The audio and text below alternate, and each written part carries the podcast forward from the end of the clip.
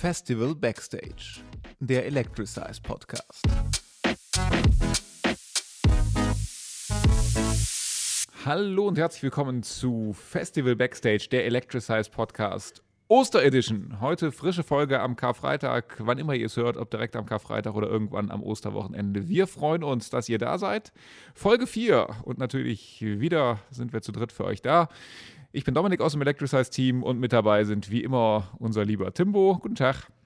Hi Dominik. Und natürlich Michi. Grüß Gott. Ja, wir machen einen kleinen Ausflug heute zurück ins Jahr 2013, 2014, haben wir uns überlegt. Äh, The Beginning of Hohenbusch, unsere ersten Jahre auf den Holy Grounds. Für viele von uns ist ja Hohenbusch und Electricize eigentlich gar nicht mehr zu trennen, aber man muss halt sich mal vorstellen, es hat tatsächlich vier Jahre gedauert, bis wir da angekommen waren. Und 2013 war es dann endlich soweit. Michi, wenn ich mich ganz dunkel erinnere, die Idee mit Hohenbusch hattest du irgendwie schon früher, ne? Ja, das hatte ich tatsächlich schon relativ früh, aber zusammen mit dem Rafa. Äh, aber wir haben es immer für unmöglich gehalten, dass äh, wir dieses Gelände bekommen. Ne? Wir haben des Öfteren mal so eine Art Location Scouting gemacht. Äh, das hat zum Teil auch ganze Wochenenden gedauert und äh, wir haben sämtliche äh, Lokalitäten in der näheren Umgebung abgeklappert und äh, sind auch ein paar Mal an Haus Hohenbusch hängen geblieben und haben es aber tatsächlich immer für unmöglich gehalten, dass wir da mal was machen dürfen. Und dann war es ja nach der Sache mit dem Franziskanerplatz, ihr kennt es noch aus dem letzten Podcast, war es so, dass die Stadt uns das, glaube ich, mit einem Handkuss überlassen hat, weil wir dann plötzlich das Thema Anwohner losfahren. Oder auch die Stadt Erkelenz. Ja, wir hatten vorher ja, das war, ihr hört, könnt gerne nachhören in der Folge von letzter Woche. Wir waren ja vorher mitten in der Stadt und hatten zum nächsten Wohnzimmer ungefähr 7,50 Meter Abstand. und äh, deshalb waren, glaube ich, alle Beteiligten, sowohl wir als auch die Anwohner, vielleicht auch die Stadt, ganz froh, dass wir dann mehr so anderthalb Kilometer Abstand hatten zu den nächsten Anwohnern. Ja, und so kamen wir nach Haus Hohenbusch. Für die, die es nicht kennen oder die fatalerweise noch nie bei Isais waren, Haus Hohenbusch ist ein wunderschönes Gelände vor den Toren der Stadt, war früher ein Kloster und gehört jetzt irgendwie seit 30 Jahren der Stadt und ja, ist jetzt ein Gelände, wo ganz viele Sachen stattfinden, vom Reitturnier über den Bauernmarkt. Ja, nur so ein Festival, das war tatsächlich erstmal was Neues für dieses Gelände. Aber wir durften das dann nutzen und haben dann da losgelegt im Sommer 2013. Und ich weiß noch, wir standen mit das erste Mal auf dieser Wiese und dachten, meine Fresse ist das groß, das kriegen wir doch niemals gefüllt. Ja, so war's. ich, also wenn man sich das Gelände heute anschaut, äh, aufgeba in aufgebauter Form, äh, also Electricize, wie, wie, wie es heute stattfindet und wie es 2013 stattgefunden hat, war das tatsächlich nur ein Sechstel der Fläche, die wir da im Vergleich zu, zu, zu, zu den heutigen Ausgaben äh, quasi eingenommen haben. Und ähm, wir waren quasi nur im vorderst, vordersten Drittel der Hauptwiese und äh, da, also eigentlich war das komplette Festival, das ganze Event 2013 auf der Mainstage. Auf der Fläche, wo jetzt die Mainstage genau. steht. Aber nur das Gerüst. ja, etwas, etwas weniger noch, genau. Weil ich weiß, wir haben dann gesagt, diese Wiese ist viel, viel, viel zu groß für die Leute, die hier kommen. Lass die mal künstlich verkleinern. Und dann haben wir letztlich so, so, ein, ja, so einen Kreis oder so ein merkwürdig geformtes Ding aus Bauzäunen gezogen, um diese Wiese irgendwie zu verkleinern. Und, und beim Aufbau, es war unfassbar warm, wenn ich mich richtig erinnere, in dem Jahr. Aber nichts war wärmer als Aufbau ISA ist 2009. Aber es war echt schon richtig heiß. Das stimmt. Äh, aber das hat gut getan. Das war ein schönes Jahr. Wir Wetter. sollten später noch krassere Jahre kriegen. Also wir wissen natürlich jetzt vorletztes Jahr 2018 und auch 2019, wo wir ja teilweise morgens um 5 Uhr aufgebaut haben, weil man einfach mittags bei 42 Grad die Leute nicht arbeiten lassen kann. Das ist natürlich auch völlig klar. Aber 2013 war auch schon ganz warm. Habe ich zumindest so in Erinnerung. Ich sehe mich nämlich auf so einer Bierzeltgarnitur sitzen und die Vorverkäufe abrechnen. Da lief das noch nicht so ganz strukturiert, wie es inzwischen läuft, sondern wir kamen auf die kluge Idee, der Vorverkauf geht bis zwei Tage vom Festival. Wir waren ja auch nicht ausverkauft, die Wiese war ja so riesig. Und ähm, deshalb mussten wir dann irgendwie parallel zum Aufbau noch den Vorverkauf abrechnen. Und dann konnten alle Leute, die irgendwie so Privattickets vertickt hatten, äh, aufs Gelände kommen. Und ich sehe mich in, in der brüllenden Mittagshitze auf so einer Bierbank sitzen und da das Geld zählen. Deshalb weiß ich, dass es warm gewesen sein muss.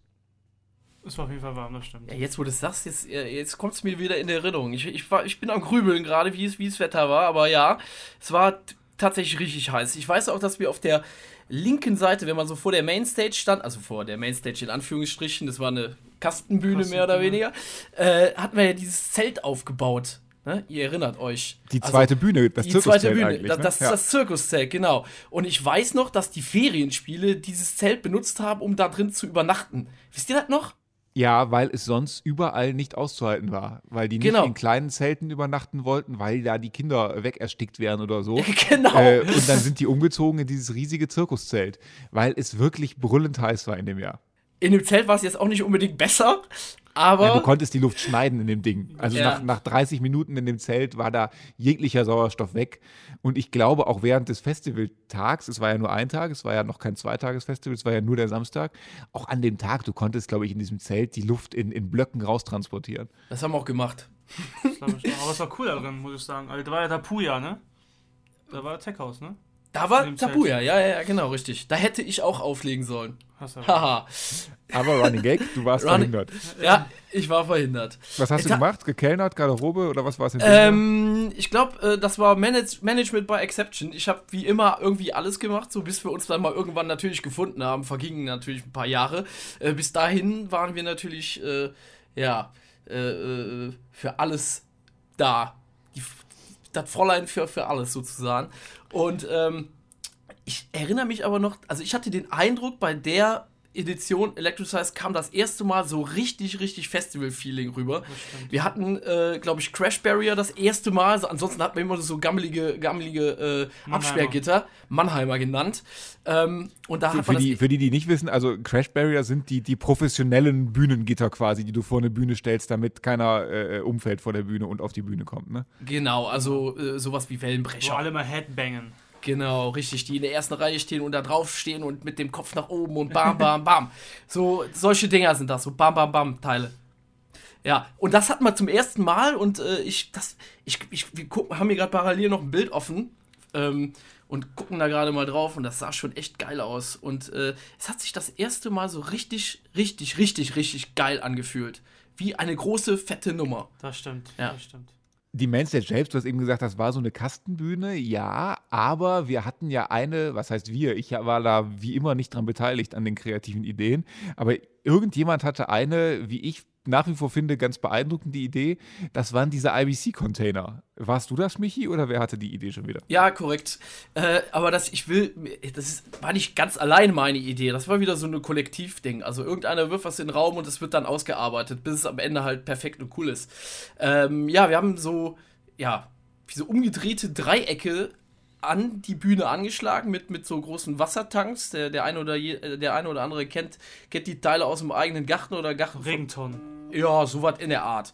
Äh, und dahinter haben wir quasi ähm, Lampen gepackt und konnten dann wie so eine Art äh, Matrix das Ganze steuern.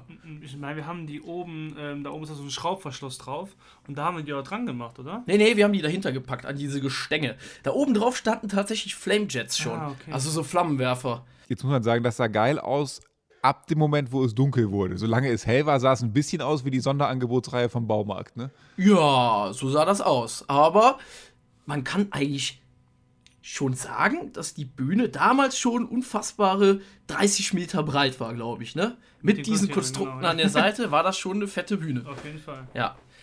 Wir wussten es halt auch nicht besser, ne? Aber zu dem, zu, zu dem Zeitpunkt war das schon cool. Und ich glaube, die Leute haben das auch abgefeiert. Das hat man an der Stimmung gemerkt. Das war halt nicht einfach nur eine, eine Bühne, äh, die, wie, wie man so auf, auf dem Stadtfest findet, sondern wir haben uns halt schon Gedanken gemacht. Wie man, immer. Man muss auch sagen, dass wir wirklich alles alleine aufgebaut haben. Da hatten wir ja nicht Technikfirmen, die da mitgeholfen haben. Nee, nee, nee, nee. haben wir selber aufgebaut. Ja. Ja, sowieso. Das war noch eine Phase, wo noch quasi alles, alles in Eigenregie lief. Ne? Auch noch ganz viel selbst gebaut wurde. Ich weiß, es gab dieses DJ Boost. Das äh, war auch, glaube ich, Marke Eigenbau. Das hat der Frank von Ton in Ton damals noch gebaut. Ich habe zu Frank gesagt: Frank, wir stehen hier mit der Bühne in Richtung Sonne. Es ist total kacke, wenn nachher hier die Sonne scheint. Und es schien ja auch die Sonne. Und man kann auf dem Player nicht erkennen, was da läuft. Und dann ich, hat Frank gesagt: Okay, äh, ich baue mal einen Sonnenschutz. Und dann hat er einen Sonnenschutz gebaut. ich glaube, das Ding ist jetzt noch im Lager irgendwo bei, bei Frank. Und es ging ja dann auch los. Wir hatten zwei Bühnen. Das eine war die mit den IBC-Containern, das andere war die im Zirkuszelt und hatten an dem einen Tag dann immerhin so 25, 30 Künstler. Und dann ging es auch zunehmend in die Richtung, dass wir richtige Bookings hatten. Also die ersten Jahre war ja noch viel, wir legen selber auf oder ihr legt selber auf und wen man halt so kennt. Und jetzt 2013 kamen auch die ersten namhaften Bookings dann langsam dazu. Genau. Wir hatten, wir hatten wir auf der Mainstage ähm, Tujamo. Tujamo, Sick. Äh, Sick Individuals. Äh, Raphael hat noch aufgelegt sogar. Und hier äh, unser Freund äh, Laros. Laros. Damals noch bekannt unter dem Namen Leonard Büver und heute äh, äh, Laros. Genau. Der Trompeter von Alle Farben. Genau, ist der jetzt unterwegs. Den wir letztes Jahr nach vielen Jahren dann auch mal wieder bei ISS zu Gast hatten. genau, Das auf war der er. Mainstage. Tujamo ist ja auch so ein klassischer Fall, denn, denn der, der war damals so, ja, startete gerade durch ungefähr, ne? Ja, auf jeden Fall. Jetzt ist der wirklich ein Weltstar. Ja. Ich weiß schon gar nicht mehr, wie die Popularität damals zu dem Doch, Zeitpunkt man war. kannte ihn auf jeden Fall schon, aber ja, nicht so krass wie jetzt. Also es war Nee, schon nee. echt ähm, ein krasser Sprung, den er jetzt gemacht hat. Aber zum damaligen Zeitpunkt war es ein geiler, also Ja, war es einer der Fall. krassesten Acts, die wir gebucht haben. Und dann, du wolltest, glaube ich, gerade äh, äh, andeuten, Sick Individuals. Das Genau. war natürlich unser erstes internationales Booking, was Ja. wir gemacht haben. Genau. Das zwei, das äh, niederländische DJ-Duo. Ich habe die echten Namen von den beiden Jungs vergessen. Jedenfalls weiß ich noch, dass ich total nervös war, als ich die beiden in Empfang genommen habe. Äh, das waren quasi die ersten Acts, mit denen wir Englisch sprechen mussten, weil vorher war das nicht nötig. Niederländisch konnten wir bis dahin nicht. Ähm, äh, ich kann es immer noch nicht, aber zumindest verstehe ich die Jungs. Ein Bätchen. Mhm. Ja. Ah, das war schon cool. Die haben auch richtig abgerissen danach. Das stimmt, das stimmt. Und sind dann direkt im nächsten Jahr wiedergekommen. Also die haben wir direkt zwei Jahre nacheinander gehabt. Ich weiß auch in einem Jahr, ich glaube, es war das zweite Jahr, wo die da waren, äh, haben wir es dank denen dann sogar mal geschafft, dass eins live geschaltet hat. Also ich weiß, in einem der Jahre hat eins live dann an dem E-Size-Abend quasi noch aus dem Hotel, die waren in Erkelenz im Hotel untergebracht, glaube ich, noch ein Telefoninterview mit denen gemacht. Ähm, das heißt, das waren so die ersten Bookings, die dann auch dazu geführt haben, dass überregional mal über E-Size berichtet wurde. Ja, stimmt. Ich glaube, da gab es auch im Vorfeld so ein 1 Live DJ-Set oder sowas, ne? Und in der Verbindung wurde das dann irgendwie auch mit Electricize und im Interview verknüpft. Ja, ja, irgendwie sowas war da mal. Ja. Genau, und dann, die kamen dann im nächsten Jahr schon wieder. Äh, Damit sind wir auch eigentlich schon bei 2014. Und ich weiß noch, äh, nach dem zweiten Jahr haben die uns quasi zurückgespiegelt, wow, zwischen 2013 und 2014, das war aber echt nochmal ein krasser Sprung. Hier hat sich echt was getan. Und ich weiß noch, dass das für uns ein wahnsinniger Ritterschlag war, dass quasi solche Acts danach uns bestätigt haben, hey, euer Festival geht total in die richtige Richtung und, und wächst und gedeiht. Ja, das hat äh, unfassbar motiviert.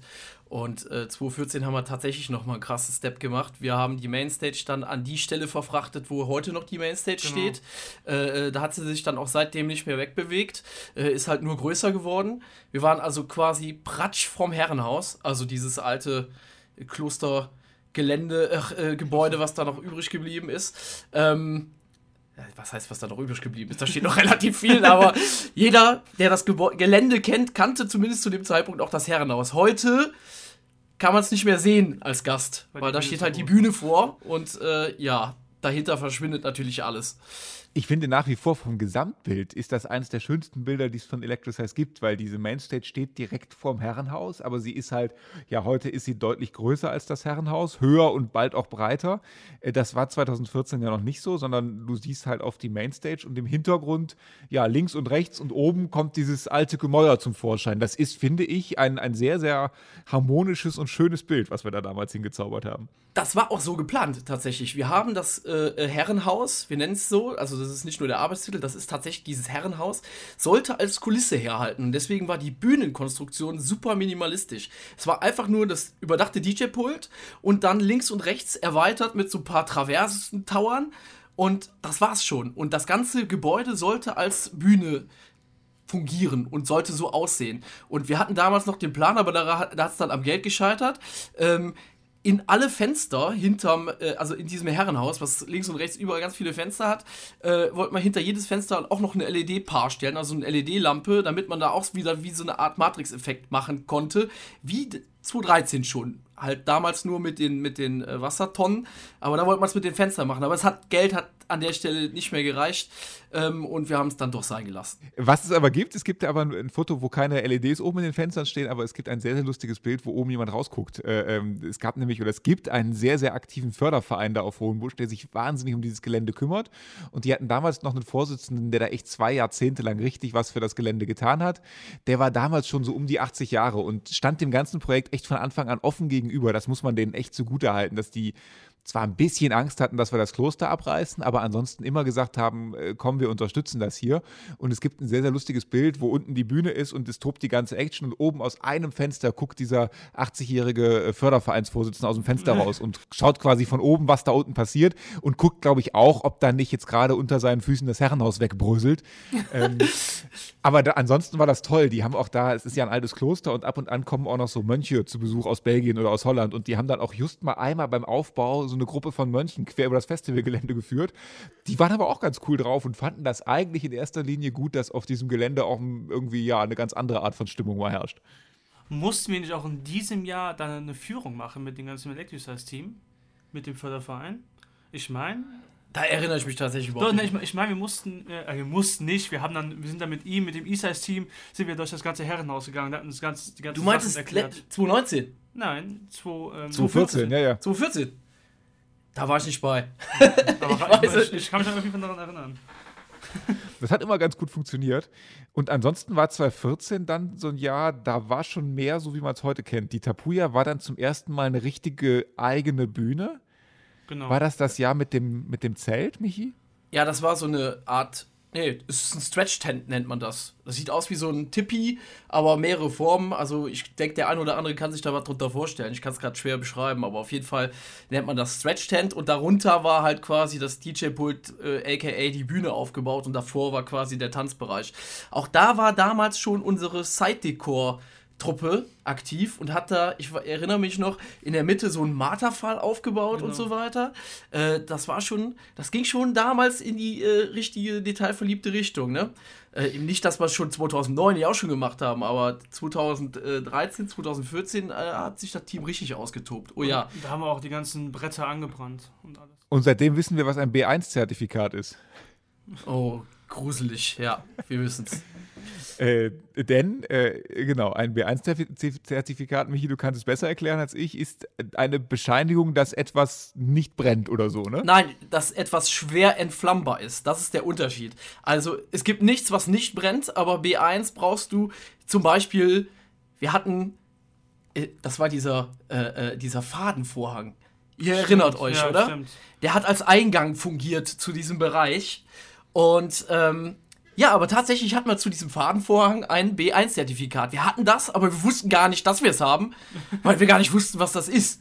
Und dann fragte man uns von der, von der Bauabnahme, glaube glaub ich, ähm, oder, oder jemand von der Feuerwehr, ich weiß schon gar nicht mehr, wer es war, habt ihr denn ein B1-Zertifikat? Ja, und dann haben wir mal so in irgendwelchen Rechnungen rumgesucht und waren uns eigentlich ziemlich sicher, dass wir sowas nicht haben. Und dann zack, hat man ein B1-Zertifikat. Und seitdem waren wir natürlich schlauer und haben für sämtliche Geschichten, also sprich Banner, irgendwelche, irgend, egal was in, in Richtung Publikumsbereich äh, zugänglich ist, braucht man äh, ein sogenanntes B1-Zertifikat. Genau, um bei jedem Material nachzuweisen, dass das, wenn was passiert, wirklich schwer entflammbar ist. Es gibt noch genau eine andere Möglichkeit, wenn du kein, kein B1-Zertifikat hast, du kannst auch eine Brandprobe machen. Also du kannst auch mit der Feuerwehr ein Feuerzeug dranhalten und wenn es lang genug nicht brennt, dann darf das auch unter Umständen hängen bleiben. Ja, das ist aber ein relativ riskantes Verfahren, wenn man das kurz vorm Festival erst macht. Ja, auch das haben wir schon mitgemacht. Ja, in dem Jahr ging das aber noch halbwegs gut. Äh, Und das VIP-Deck stand zwischen den beiden Bühnen. Das heißt, die beiden Bühnen standen so mehr oder weniger nebeneinander und dazwischen war das VIP-Deck. Ich habe noch ein Bild vor Augen, wo meine Eltern quasi auf diesem VIP-Deck rumchillen.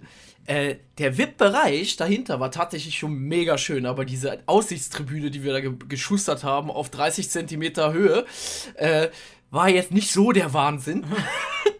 Das muss man einfach so sagen. Aber es war auch unsere, er- unser erster Versuch in Richtung äh, äh, einen gesonderten Bereich für äh, be betagtere oder bekanntere Persönlichkeiten. Ich fand es trotzdem schön. Auch waren ja unsere Eltern da oben. Wie ist das? Was war, was war im Line-Up in dem Jahr? Ich habe mich ja irgendwie um andere Sachen gekümmert äh, und nicht um die, um die Künstler. Ich weiß noch, Sick Individuals kamen wieder. Und wer war sonst in dem Jahr dabei? Wie nein. Ina, Genau, auch die, wo kommen die Italien. Aus Italien. War auch ein mega Hit. Die waren ähm, bei uns dann eigentlich Anfang des Jahres ähm, so ins Gedächtnis gekommen. Wir haben die dann verfolgt und dann haben wir die auch direkt gebucht, glaube ich, ne? Weil die echt super gut angekommen sind. Die haben mega Tracks produziert und haben echt einen guten. Heute nicht mehr so bekannt, aber damals zu Damals dem Zeitpunkt, mega. ich kann mich nicht mehr erinnern, wie der Track hieß. Auf jeden Fall ging der voll durch die Decke und äh, hat, äh, zu Internet, internationalem äh, Erfolg geführt äh, für die beiden Jungs und war dann das zweite internationale Booking. Genau. Bei der Tapuya Stage hatten wir die bunten Bummler, äh, Aus Mannheim. Ja. Us, Us Mannheim äh, und Robert Dietz, glaube ich, der damals, und das war die Besonderheit, der erste DJ war, der bei uns Vinyl-only aufgelegt hat oder auflegen wollte. Und äh, auch das war natürlich eine technische Herausforderung. Erstmal jeder, der Plattenspieler kennt und äh, versucht hat, damit schon mal zu spielen mit einer lauten Anlage, mit einer lauten PA, der weiß, dass wenn die Bässe in Nähe dieser Plattenspieler stehen, dann haben diese Platten, die auf diesem Plattenteller sich drehen, die Eigenschaft, von der Nadel zu rutschen oder hin und her zu springen. Und äh, auch da musste man dann spontane technische Lösung finden und haben dann einfach Tennisbälle unter die Plattenspieler gestellt. Das weiß ich noch, mit Gehwegplatten und so weiter. Und auch da war dann so die ersten Gehversuche in Richtung äh, Technik, äh, Ad-Hoc-Lösungen zu finden für solche Spezialfälle. Passiert das oft, dass DJs noch Vinyl spielen auf Festivals oder ist das echt die totale Ausnahme? Also zu dem Zeitpunkt, also von 2014 bis 2017 hatten wir vermehrt den Fall. Dann kam auch die Geschichte mit Timecode-Vinyls äh, auf. Das heißt, du hast eigentlich eine DJ-Software und die Platten bedienst du aber trotzdem noch auf einem Plattenspieler. Äh, das Signal kommt aber mehr oder weniger trotzdem vom Computer. Ähm, du benutzt das einfach nur noch für das Feeling eines Plattenspielers. Es gibt auch Timecode-CDs, dann kannst du mit CD-Playern und so weiter, aber das wird tatsächlich immer, immer weniger. Also ich weiß gar nicht mehr, wann das letzte Mal bei uns jemand. Wir haben irgendwie immer trotzdem noch äh, Technik 1210er. Technik 1210er sind, so die bekanntesten äh, Plattenspieler in der Szene. Die haben wir irgendwie trotzdem jedes Jahr mal dabei. Aber so ob Vinyl-Only-Sets, weiß ich nicht, wann ich das das letzte Mal Du gehört habe. brauchst ja auch einen Kran, um die ganzen Platten mitzunehmen. Deswegen macht es heutzutage gar keinen Sinn mehr. Wenn du fliegst, musst du ja ein eigenes Flugzeug buchen, um die ganzen Platten äh, rüberzubekommen. Ja, Wie, wie machst du es, Tim, wenn du unterwegs bist? Nur mit dem Stick oder wie bist du Hm. unterwegs? nur noch mit, also nur mit Sticks. Ich habe dann irgendwie acht äh, Sticks dabei und ähm, vielleicht nochmal zwei CDs. Aber die habe ich, glaube ich, seit zwei Jahren nicht mehr benutzt. Die gehen eh, eh nicht mehr, glaube ich. Aber sonst halt wirklich nur Sticks. Das ist halt wirklich Standard heutzutage. Und, Und auf ähm, allen acht Sticks ist dasselbe? Also sind das alle Ja, genau. Backup-Sticks? oder? Genau, ich verliere die nämlich leider sehr oft. Oder vergesse die. Ähm, im, Im Player noch oft dann, aber ähm, auf allen Sticks das gleiche, genau. Das heißt, alle deutschen Festivals haben inzwischen einen Stick von dir. Äh, Davon kannst du ausgehen, ja. 2014 war dann das Wetter im Vergleich zu 2013, man möchte sagen, drastisch schlechter. Oder auch, es hat in einem, beim Aufbau, in einer Tour durchgeregnet. Oh ja, das war eine der bescheidensten Erfahrungen tatsächlich. Wir Ah. saßen ganze Tage tatsächlich drin und haben die zwei Stunden am Tag abgewartet, die es nicht so viel geregnet hat. Ja, das war auch Pain in the Ass für die Technikfirma, die natürlich auch nicht darauf eingestellt war, dass es so aus Eimern gießt und man überhaupt nichts machen konnte. Das heißt, äh, es bestand Gefahr für Leib und Leben, wenn man in so, einem, in so einer Arbeitsbühne oben in der, in der Kälte, Nässe da rumhantieren musste. Deswegen hat auch das zu einem riesig krassen Delay geführt. Und ich weiß auch noch, wie dieses Gelände danach aussah. Also wir hatten zu dem Zeitpunkt tatsächlich noch nicht sowas wie Bodenschutzsysteme. Also der Begriff äh, äh, war uns nicht geläufig. ähm, das ist so. Und äh, ja, dann war dann irgendwann, ich glaube, der Aufbau durch und das Gelände sah eigentlich aus wie so ein durchgepflügter Acker, wie so ein Rübenfeld quasi. Genau, man muss sagen, es ist ja nicht nur, dass, dass der Boden nass war, sondern der Boden war nass und es fuhren ständig Autos und LKWs und so weiter drüber. Das muss ja nun mal sein. Alles muss ja an seinen Ort kommen. Und dann war die, die, die Wiese völlig im Eimer. Ja, da sind halt zum Teil auch, auch LKWs stecken geblieben und die mussten dann wiederum mit einem fetten Traktor da rausgezogen werden. Der hat dann nochmal Furschen in die, in die Wiese gezogen. Das war, da hätten hätten äh, Baggersee öffnen können. Äh, das war wirklich scheiße. Ja, und in, in der Not äh, äh, musste man sich dann natürlich irgendwas einfallen lassen. Ne? Wie kann man dieses Gelände denn wieder herstellen, so dass da die Mädels im besten Fall mit High Heels irgendwie vor der Bühne abzappeln können? Und wenn man sich die Fotos heute anguckt, dann fragt sich der eine oder andere wahrscheinlich im Nachhinein, warum liegt da eigentlich Stroh rum? Ja, das äh, haben wir dann ad hoc über unsere Landwirtschaftskontakte versucht äh, in die Wege zu leiten. Uns fiel zu dem Zeitpunkt tatsächlich nichts Besseres ein als Stroh. Ähm, also berechtigte Frage, warum liegt der Scheiß hier? Und ja, dann haben wir da Stroh ausgelegt. ich bin allergisch gegen die Scheiße und ich habe volle Pulle mit angepackt und ich war danach erstmal im Halbkoma. Weil ich diese, Leider konntest du deshalb dann nicht auflegen in dem Jahr, ja. Das war der Grund. Ja, genau. Heute sind wir klüger, heute wissen wir, es gibt bessere Varianten. Also die beste ist natürlich Vorsorgen und direkt schön Bodenschutz auslegen, aber selbst wenn man mal auffüllen muss, heute heißt das Zauberwort im Zweifel Hackschnitzel, ähm, also so eine Art Rindenmulch, das geht viel, viel besser. Ja, aber damals haben wir einfach mit Stroh aufgefüllt. Was dann ein anderes Problem zur Folge hatte, denn am Festivaltag selber war das Wetter völlig okay. Es hat, glaube ich, keinen Tropfen geregnet. Nein, und es wurde vor allen Dingen auch wieder richtig warm. Und wir hatten ein anderes Thema, nämlich das Thema, was ist, wenn die Leute da eine Kippe ins, Ja. ins Stroh schmeißen. Denn Stroh Ah. hat kein B1-Zertifikat. Ja. Stroh hat kein B1-Zertifikat, also die Feuerwehr war auch bereit, einen einen Brandtest zu machen, aber es war aussichtslos. Ähm, aber es ist Gott sei Dank nochmal gut gegangen, wie man Wir hier haben dann noch im Festivalbetrieb mit, mit Mi- Mistgabeln und so das Stroh teilweise wieder zusammengerecht, ne? Weil wir hatten irgendwie im Eifer des Gefechts das Stroh sehr, sehr großzügig verteilt, sodass das nicht nur quasi unten im Matsch lag, sondern halt auch oben noch fünf Zentimeter drüber lag. Und die waren halt nicht irgendwie angefeuchtet wie die untere Schicht, sondern einfach knochentrocken. Und da hätte uns echt die ganze Bude abbrennen können. Deshalb mussten wir das dann noch kurz vor Beginn wieder einsammeln, das ganze Zeug. Ja, das war so eine He- Hetzjagd irgendwie.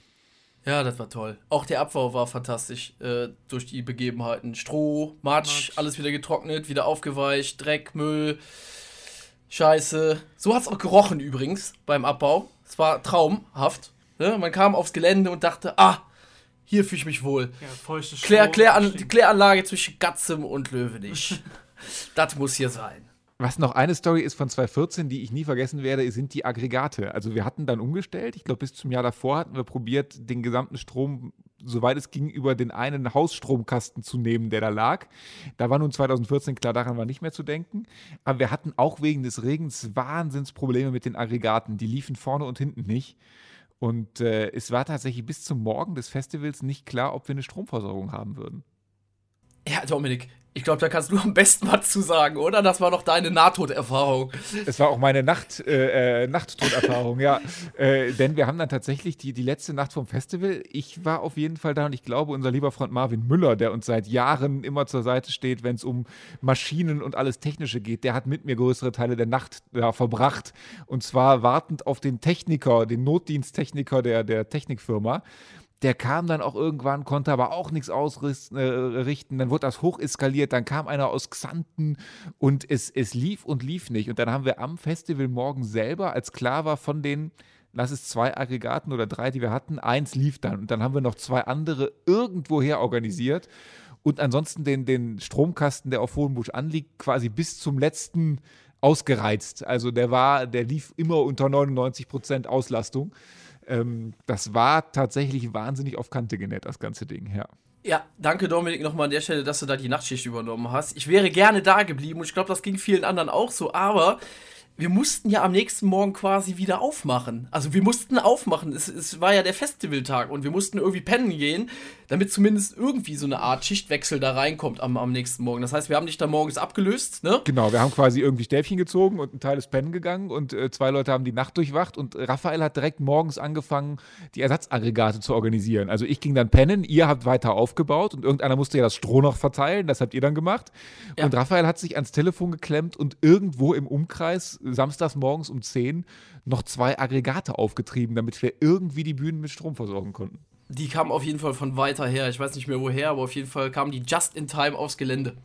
Und wir mussten natürlich das Gelände wieder öffnen. ne? Wir hatten ja schon überall Bauzäune stehen und so weiter. Wir hatten ja eigentlich schon alles safe. Und jetzt mussten diese Klopper da noch irgendwie auf den Platz. Ne? Das war natürlich alles scheiße.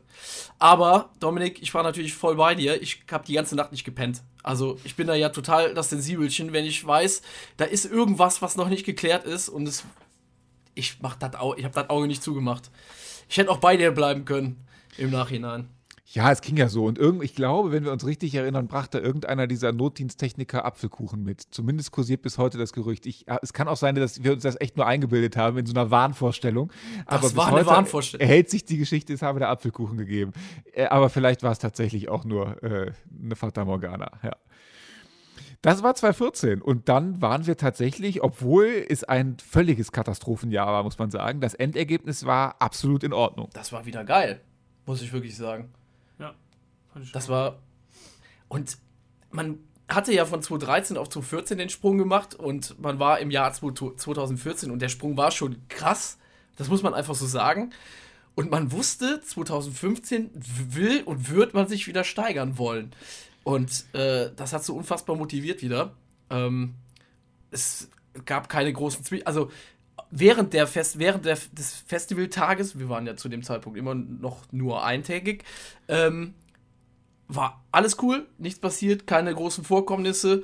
Äh, in dem Sinne waren wir natürlich äh, äh Feuer und Flamme für das Jahr 2015. Und dann standen sehr, sehr schnell, glaube ich, zwei Ideen im Raum, die man mal angehen könnte im nächsten Jahr, ne? Ja, ja. Das war äh, äh, Camping, ne? Camping, und damit verbunden macht ja natürlich nur Sinn, dann auch äh, zwei Tage Festival zu machen. Und das ist, glaube ich, schon ein ganz, ganz gutes Thema für nächste Woche, wie wir dann mehrtägig wurden. Das war sehr, sehr spannend. Aber dazu dann nächste Woche mehr. Ich würde sagen, für diese Woche, äh, mir hat es sehr, sehr viel Spaß gemacht mit euch. Ja, danke. War wie immer super mit war dir, nice. Dominik. Ich wünsche uns allen äh, frohe Ostern. Wir suchen die Ostereier im eigenen Garten und nicht beim Nachbar wegen dem Abstand. Und äh, dann hören wir uns alle nächste Woche nach Ostern wieder. Danke dir, Tim. Dankeschön. Und danke, Michi. Danke, Dominik. Schöne Ostertage. Danke, macht's gut. Ciao. Ciao.